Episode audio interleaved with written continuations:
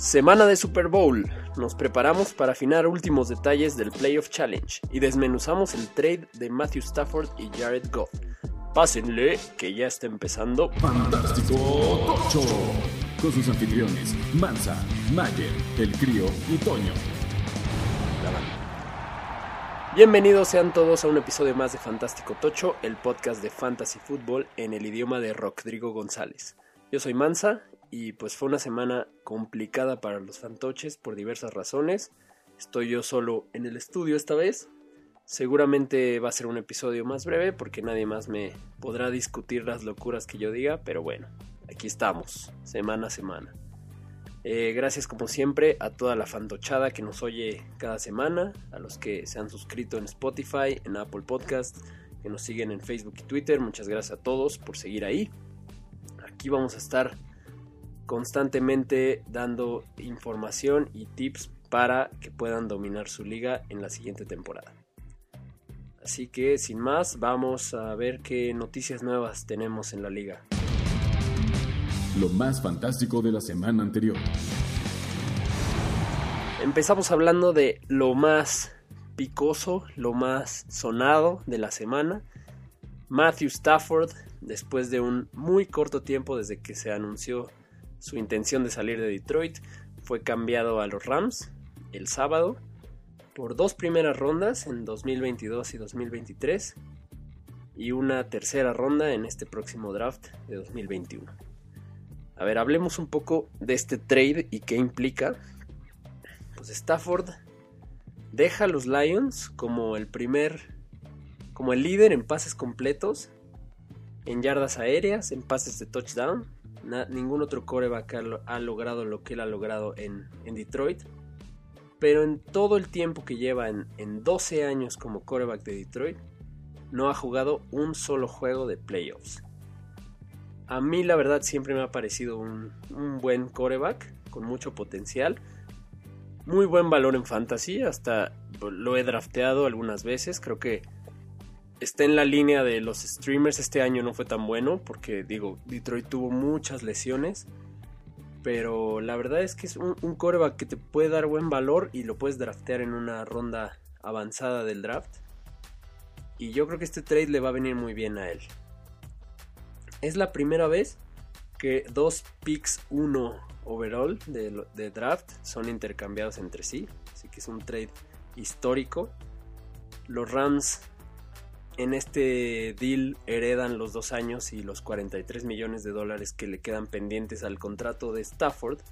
Y Detroit a su vez hereda los cuatro años y 106.6 millones restantes en el contrato de Jared Goff. Y si no logran conseguir otra primera ronda en trades los Rams de aquí al 2023, los Rams se van a echar 7 temporadas consecutivas sin un pick de primera ronda. Así que es algo que pues tienen que buscar corregir. Eh, porque se están llevando un buen coreback. De 33 años me parece. Y, y nada más, ¿no? Entonces tienen que, que ver qué, qué va a pasar ahí. Qué van a hacer. ¿Quién podríamos decir que es el ganador de este trade? Pues mucha gente dice que Detroit. Pero a ver, por un lado los Rams creo que sí están haciendo un buen upgrade en, en la posición de coreback. Sobre todo porque Goff Simplemente no es que, no es que sea malo, pero pues se, limitaba a hacer lo que Sean McVay le, decía. Y el mismo McVay varias veces ha hablado bien de, de la relación que tiene Rodgers con LaFleur, que pues es como su competencia directa en, en, edad más o menos. Y pues la verdad es que en ese caso de Green Bay, pues Rodgers toma decisiones de jugadas, toma las riendas del juego, es muy diferente a, a solo seguir las indicaciones del coach. Y eso es lo que está buscando Sean McVay y, cree que se lo puede dar Matthew Stafford. Yo creo que sí puede ser una importante diferencia en ese sentido. Es mucho más, es un, líder mucho, mucho mejor.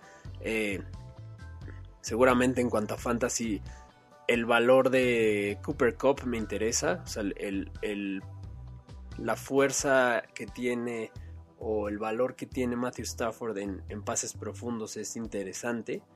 Creo que va a poder sacarle jugo a, Cooper Cup, sobre todo.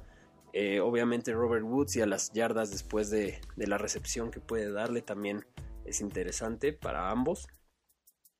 Y vamos a ver también cómo le va. Él estaba haciendo buena química con, con TJ Hawkinson. Y pues los Rams tienen dos buenos Tyrants, ¿no? Entonces vamos a ver qué pasa ahí. Por otro lado, los Lions con esto hacen oficial que están en franca reconstrucción.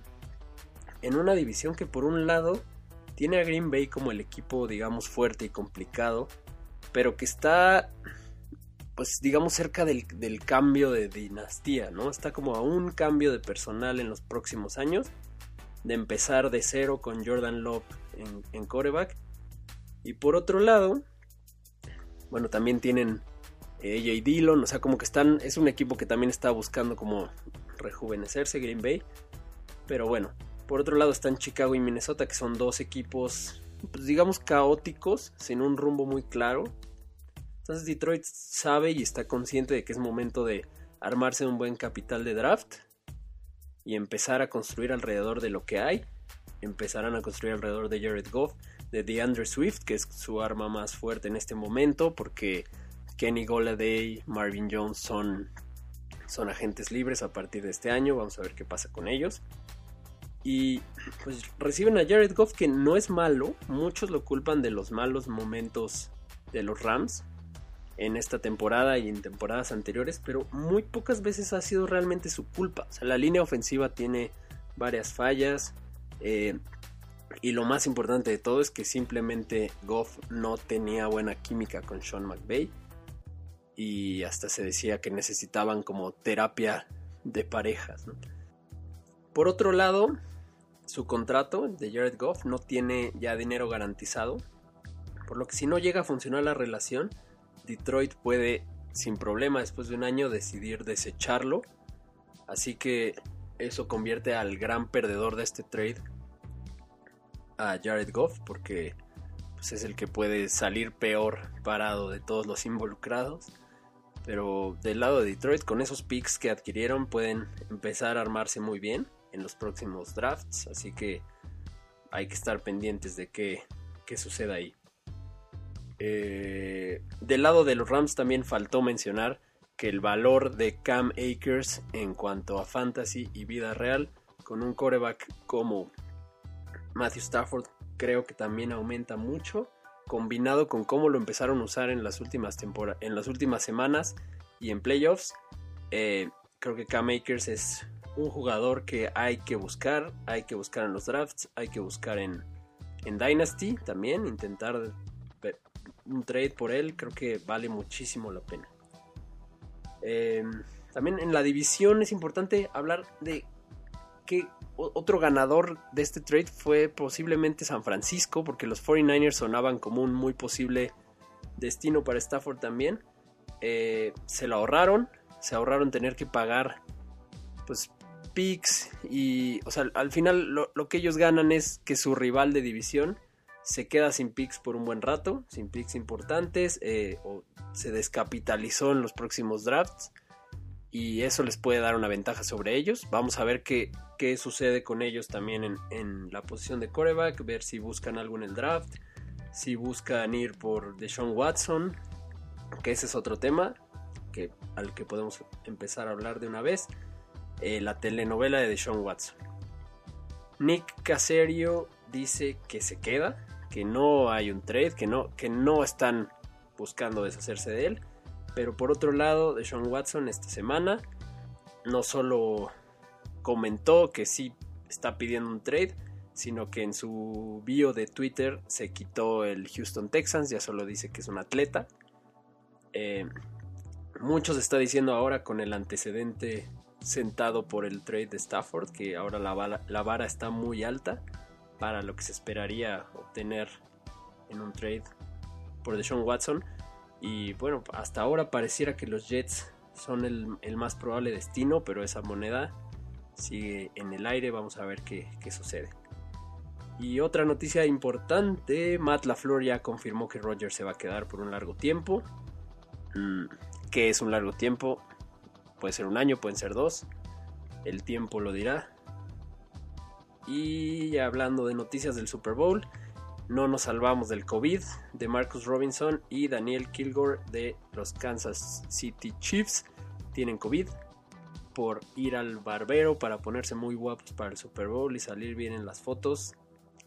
Lástima que ahora se lo van a perder.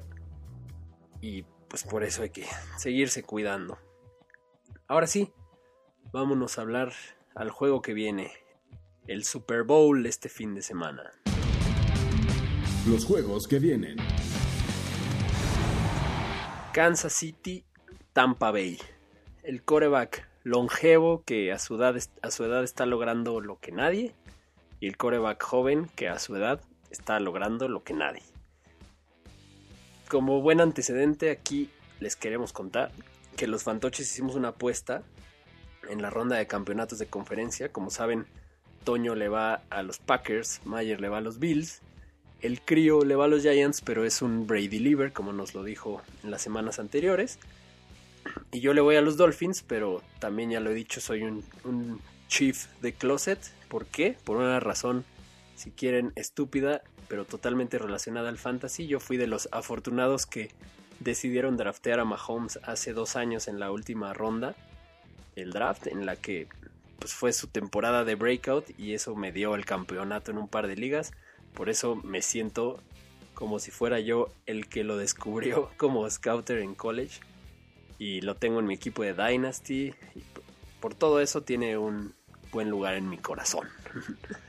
y por eso, al irle cada uno de nosotros a uno de los cuatro equipos que quedaban, la apuesta era que el que sea campeón, los otros tres le tienen que mandar un six de chelas a su casa.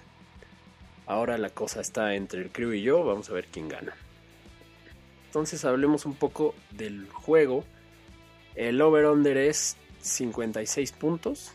En Las Vegas pone a los Chiefs como ganadores por solo 3 puntos. Entonces lo pone como un juego peleado. Esto obviamente está sesgado porque pues, como humanidad nos gusta ver las historias emotivas como de Hollywood y pues el caso de, de Brady llegando ahí pues tiene, trae todo el empuje de la gente, ¿no? No está aquí el crío para debatirme, pero yo pienso, y esta es mi opinión nada más, que aquí se le acaba la racha a Tom Brady. Yo sé que muchos están esperando el campeonato en otro equipo para coronarse como el absoluto mejor de todos los tiempos, que pues, quien lo discuten siempre ha dicho, no, pero le falta ganar en otro equipo, vamos a ver, vamos a ver. Yo no sé si el mejor de todos los tiempos podría ser alguien con una carrera manchada por trampas y sanciones como las que ha tenido, pero bueno, no vamos a discutir eso hoy, porque además es la discusión que vemos en las redes sociales todos los días, hoy en día, y no, no queremos meternos en ese tema por ahora. Entonces, antes de hablar de Fantasy, de Playoff Challenge para este juego, me parece importante que hablemos de cuando se enfrentaron estos dos equipos en la semana 12 de esta temporada. Fue un marcador cerrado, terminaron 27-24, justo esos tres puntos de diferencia que marcan las apuestas de Las Vegas para el Super Bowl. Pero la verdad es que este marcador es un poco engañoso, como lo son muchos marcadores en la NFL. El marcador a veces no, no refleja lo que fue el juego.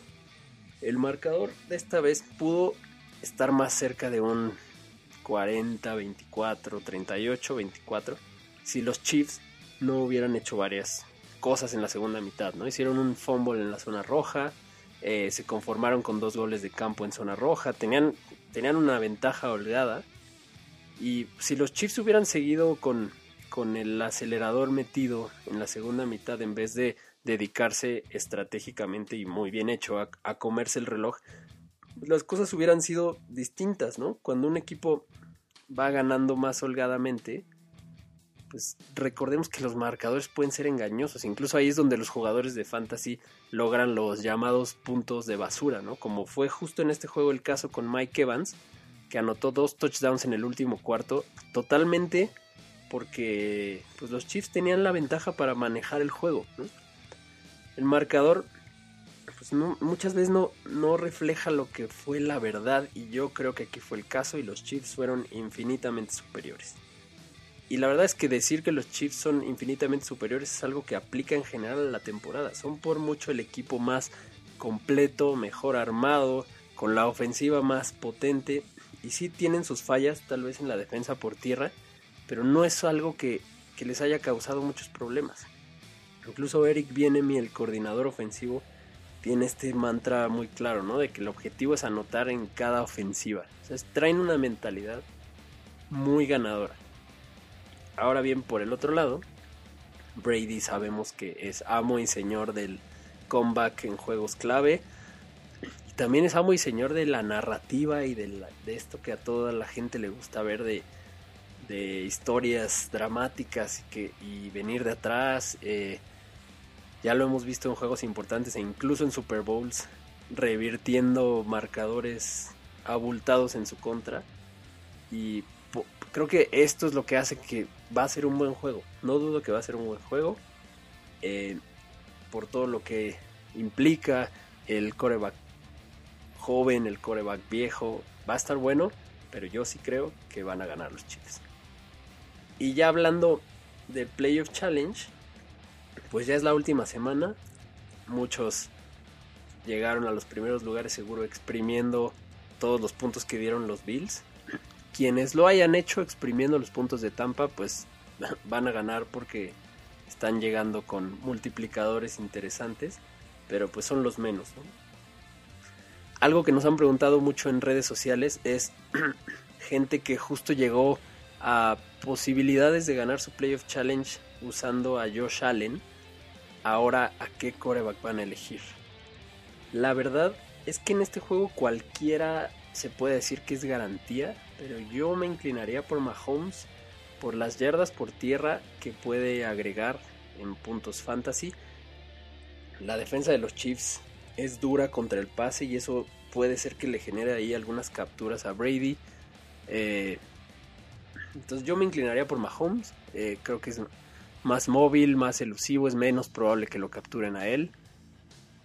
Pero los dos te pueden dar muy buenos puntos. Yo elegiría a Mahomes. No es nada personal contra Brady en este caso. En cuanto a corredores, para quienes ya perdieron a Aaron Jones, por ejemplo, em, pues Clyde Edwards Seller ya, ya tuvo dos semanas más para recuperarse de la lesión. Yo creo que le va a ir bien lo van a aprovechar, aunque sabemos que la defensa de Tampa es dura contra carrera. De cualquier forma, yo creo que las dos mejores opciones para alinear en este juego son él, Claudio Eduardo, y Leonard Fournette, que ha estado pues, sorpresivamente explosivo y viéndose muy bien en playoffs, evadiendo tacleadas, usándolo en zona roja. Eh, creo que pues, es buena opción, es mejor opción que Ronald Jones. Em, del lado de los receptores, Tyreek Hill, obviamente, espero que ya lo tengan alineado desde algunas semanas. Y si no, pues lo tienen que meter. Pero creo que aquí el acertijo es del lado de Tampa. Si alineara Evans o Godwin, es lo que mucha gente se está preguntando. La verdad, aquí tienen que ser muy estratégicos porque si están por ahí del lugar 8 de su grupo, o, o bueno, depende cuánta gente haya, pero si están como buscando ganar pero no están en los primeros lugares, metan a Antonio Brown. Que todos los de arriba de ustedes van a meter a Evans o Godwin. Y si ustedes alinean al mismo, pues se van a quedar igual abajo de ellos, no van a ser los mismos puntos. Entonces tírenle ahí a sorprender. Pero si ya van arriba ustedes afianzando un triunfo, me inclinaría más por Godwin que por Evans en este juego. Y los Tyrant, pues bueno, ya todos alinearon a Travis Kelsey desde la primera semana de playoffs. Y si no, lástima porque seguro no están peleando ganar su playoff challenge. Pero bueno, de cualquier forma, alínenlo por favor. Y creo que con eso nos despedimos por hoy. Como les dije, iba a ser un episodio más corto. Tampoco hay muchos juegos de qué hablar.